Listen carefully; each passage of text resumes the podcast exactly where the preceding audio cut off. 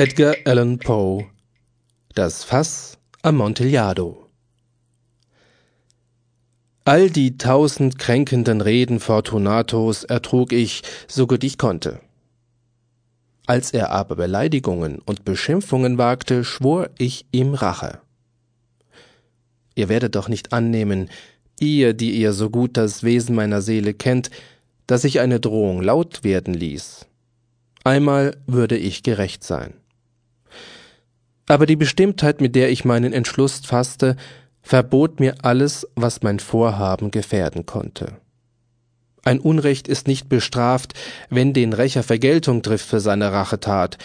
Es ist auch nicht bestraft, wenn es dem Rächer nicht gelingt, sich als solcher seinem Opfer zu zeigen. Es muss vorausgeschickt werden, dass ich Fortunato weder mit Wort noch Tat Grund gegeben, meine gute Gesinnung anzuzweifeln. Ich war weiter liebenswürdig zu ihm, und er gewahrte nicht, dass mein Lächeln jetzt dem Gedanken seiner Vernichtung galt. Er hatte eine Schwäche, dieser Fortunato, obschon er in anderer Hinsicht ein geachteter und sogar gefürchteter Mann war. Er brüstete sich damit, dass er ein Weinkenner sei. Nur wenige Italiener besitzen den wahren Kunstverstand. Sie begeistern sich meist nur für eine einzige Sache, für betrügerische Manipulationen gegenüber britischen und österreichischen Millionären. In der Beurteilung von Bildern und Edelsteinen war Fortunato gleich seinen Landsleuten ein unwissender Prahlhans. In Bezug auf alte Weine aber hatte er ein ehrliches und sicheres Urteil. Hier stand ich selbst ihm kaum nach. Ich kannte die italienischen Weine gut und kaufte viel, so oft sich mir günstige Gelegenheit bot. Es war in der tollen Karnevalszeit, als ich an einem dämmerigen Abend meinem Freunde begegnete. Er begrüßte mich mit übertriebener Wärme, denn er hatte viel getrunken. Der Mann war maskiert. Er trug ein eng anliegendes, zur Hälfte gestreiftes Gewand, und auf seinem Kopfe erhob sich die konisch geformte Narrenkappe. Ich freute mich so sehr, ihn zu sehen, dass ich gar kein Ende finden konnte, ihm die Hand zu schütteln. Ich sagte zu ihm Mein lieber Fortunato, es freut mich, dich zu treffen. Wie prächtig du heute aussiehst, außerordentlich wohl. Doch höre, ich habe ein Fass Wein bekommen, das für Amontillado gilt, und ich habe meine Zweifel. Wie? Amontillado? Ein Fass? Unmöglich. Und mitten im Karneval? Ich habe meine Zweifel, erwiderte ich, und ich war töricht genug, den vollen Amontillado-Preis zu zahlen, ohne dich erst zur Rate zu ziehen. Du warst nicht zu finden, und ich fürchtete durch eine Verzögerung den ganzen Handel zu verlieren. Amontillado. Ich habe meine Zweifel. Amontillado und ich muss sie zum Schweigen bringen. Amontillado. Da du beschäftigt bist, werde ich Lucchesi aufsuchen. Wenn einer ein kritisches Urteil hat, ist er es. Er wird mir sagen, Lucchesi kann Amontillado nicht von Sherry unterscheiden. Und doch behaupten so ein paar Narren, dass sein Weinverstand dem deinigen gleichkomme. Komm, lass uns gehen. Wohin? In deine Kellereien. Nein, mein Freund, ich will nicht deine Gutmütigkeit ausnützen. Ich sehe, du bist beschäftigt, Lucchesi. Ich bin nicht beschäftigt. Komm. Lieber Freund, nein. Es ist ja nicht nur das, dass du etwas anderes vorhattest. Du bist ernstlich erkältet. Die Kellergewölbe sind unerträglich feucht, sie haben eine Salpeterkruste angesetzt. Lass uns trotzdem gehen. Die Erkältung ist nicht der Rede wert. Amontillado. Man hat dich betrogen. Und Lucchesi, der kann Sherry von Amontillado nicht unterscheiden. Mit diesen Worten zog Fortunato mich fort. Ich nahm eine schwarze Seidenmaske vors Gesicht, hüllte mich dicht in meinen Mantel und duldete, dass er mich eilends zu meinem Palazzo geleitete. Die Dienerschaft war nicht zu Hause, der Karneval hatte sie hinausgelockt, und ich hatte den Leuten gesagt, dass ich nicht vor dem nächsten Morgen heimkommen würde, und ihnen streng verboten, sich aus dem Hause zu rühren. Ich wusste, dass dies genügte, damit alle zusammen, sobald ich ihnen den Rücken wandte, davonliefen.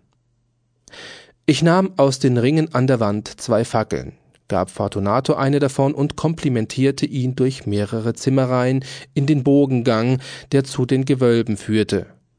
Ich schritt eine lange, gewundene Treppe hinab und bat ihn, mir vorsichtig zu folgen. Endlich kamen wir unten an und standen zusammen in der feuchten Tiefe der Katakomben der Montresors. Der Gang meines Freundes war unsicher und die Schellen an seiner Kappe klingelten bei jedem Schritt. Das Fass, sagte er. Das ist weiter hinten. Siehst du das weiße Gewebe, das da ringsum von den Kellermauern leuchtet? Er wandte sich mir zu und sah mir in die Augen. Seine Blicke waren feucht von Schnupfen und Trunkenheit. Salpeter? fragte er schließlich. Salpeter, erwiderte ich. Wie lange hast du schon diesen Husten? Mein armer Freund konnte minutenlang keine Antwort geben. Es ist nichts, erwiderte er dann. Komm, sagte ich sehr bestimmt. Wir wollen umkehren.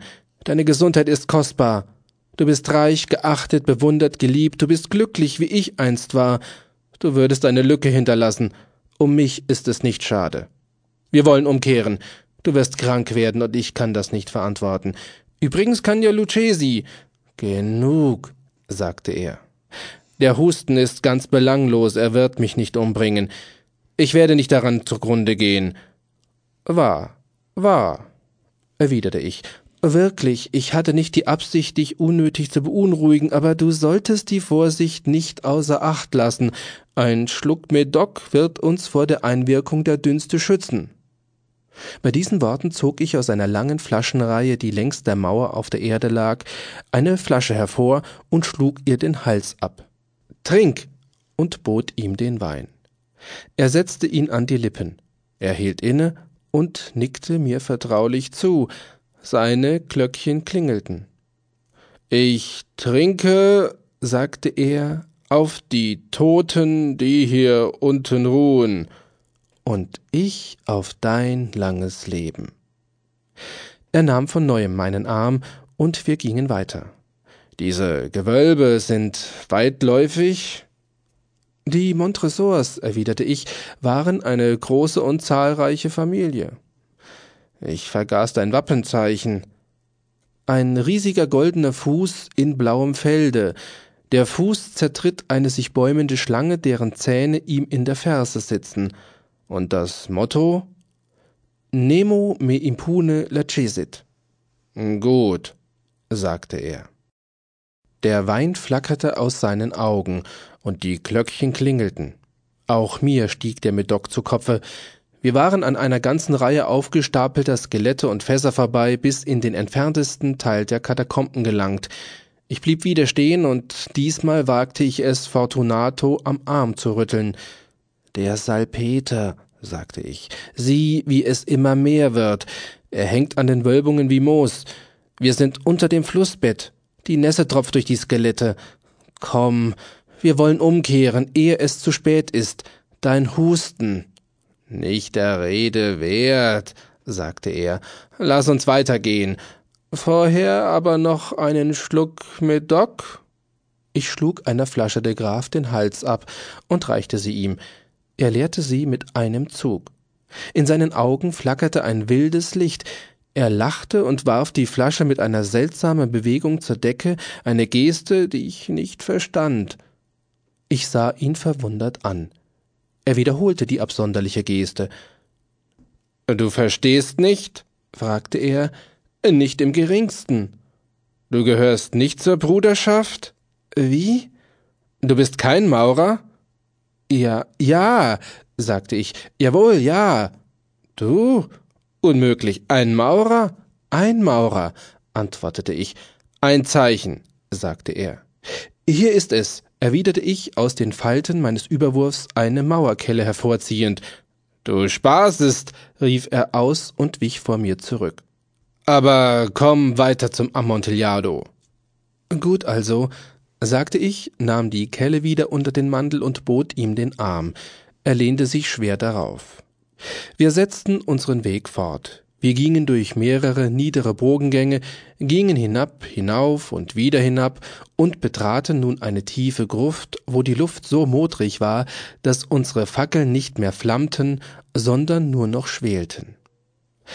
Am entlegensten Ende der Gruft kam eine andere, kleinere zum Vorschein. An ihren Wänden waren bis zur Decke hinauf Menschenknochen aufgestapelt gewesen, ähnlich wie in den großen Katakomben von Paris. Drei Seiten dieser innersten Gruftkammer waren noch jetzt so geschmückt. Von der vierten waren die Knochen weggeräumt, sie lagen auf dem Boden herum und waren an einer Stelle zu einem Haufen aufgetürmt. Inmitten der so bloßgelegten Mauer bemerkten wir noch eine letzte Höhlung. Sie war etwa vier Fuß tief, drei Fuß breit und sechs bis sieben Fuß hoch. Sie schien nicht zu irgendeinem besonderen Zwecke gemacht worden zu sein, sondern bildete lediglich den Zwischenraum zwischen drei der mächtigen Stützpfeiler, die die Deckenwölbung der Katakomben trugen. Ihre Rückwand wurde von einer der massiven Granitmauern gebildet. Vergeblich hob Fortunato seine trübe Fackel, um in die Tiefe der Höhlung zu spähen. Das schwache Licht gestattete nicht, die Rückwand zu erblicken. Geh weiter, sagte ich. Hier drin ist der Amontillado. Übrigens könnte Lucchesi, er ist ein Dummkopf, fiel mir mein Freund ins Wort, während er unsicher vorwärts schritt. Ich folgte ihm auf den Fersen. Einen Augenblick später hatte er das Ende der Höhlung erreicht. Verdutzt stand er vor der Mauer, die ihm Halt gebot, und noch einen Augenblick später hatte ich ihn an den Granit gefesselt. In der Mauer befanden sich auf gleicher Höhe und in zwei Fuß Entfernung voneinander zwei Schließhaken. An einem derselben hing eine kurze Kette, am anderen ein Vorlegeschloss. Ich warf die Kette um Fortunatos Leib und befestigte sie im Schloss. Das Ganze war das Werk weniger Sekunden. Er war zu verblüfft, um Widerstand entgegenzusetzen. Ich zog den Schlüssel ab und trat aus der Nische zurück. Streich mit der Hand über die Mauer, sagte ich. Du wirst den Salpeter fühlen. Wahrhaftig, es ist bedenklich feucht darin. Noch einmal, lass dich beschwören, umzukehren. Nein, dann muss ich dich wirklich verlassen.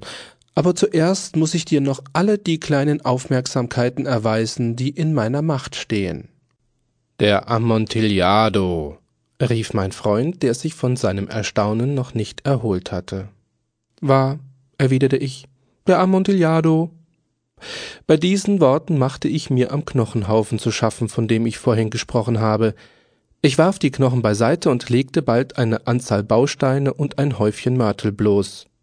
Mit diesen Materialien und mit Hilfe der Maurerkelle begann ich eilig den Eingang der Nische zuzumauern. Ich hatte kaum die erste Reihe des Mauerwerks errichtet, als ich entdeckte, dass Fortunatus Betrunkenheit sehr nachgelassen hatte.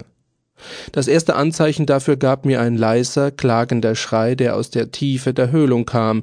Es war nicht der Schrei eines Betrunkenen. Dann folgte ein langes, eigensinniges Schweigen.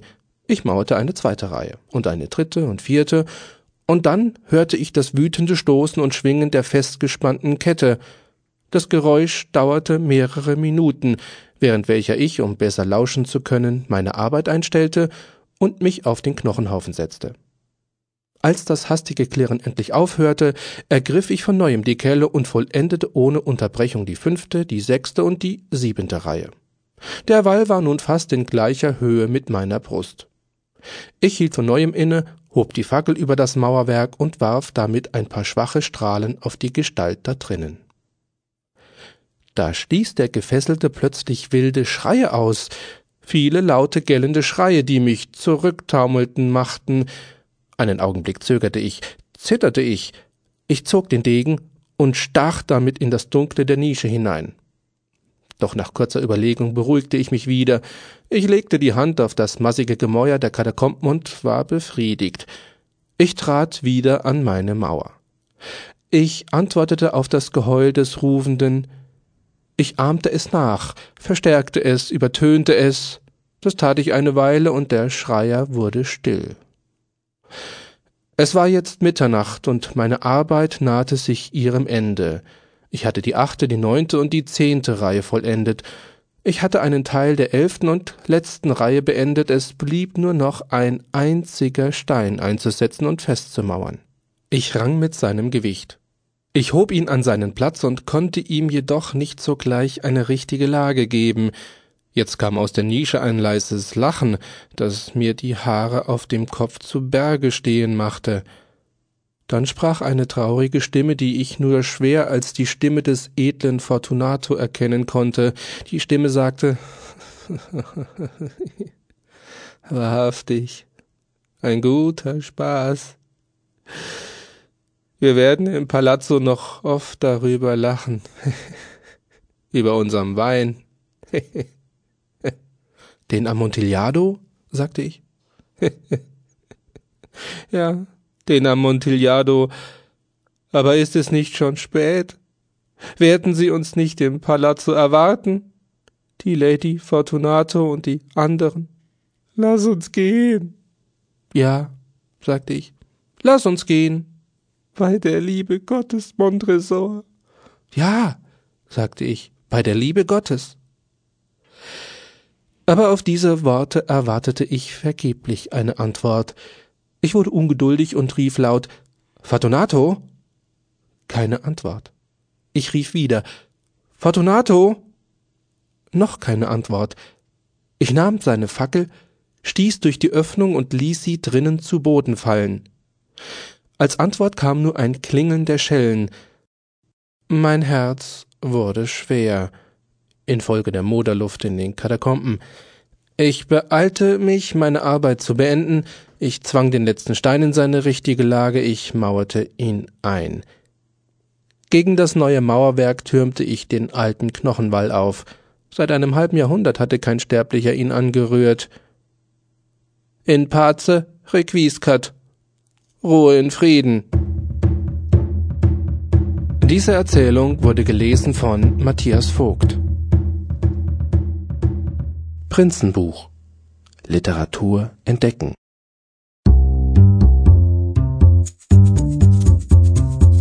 Ja, ja, der Wein.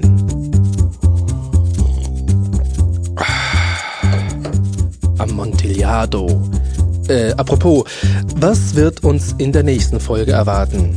Ach ja, eine Liebe auf den ersten Blick. Die gibt es wirklich? Ja, die gibt es wirklich. Die gibt es wirklich. Ja, die gibt es wirklich. Und ihre Folgen. Von Furcht und Schauer ist diesmal nur eine Winzigkeit enthalten und dafür mehr von... Na, hören Sie es sich einfach an.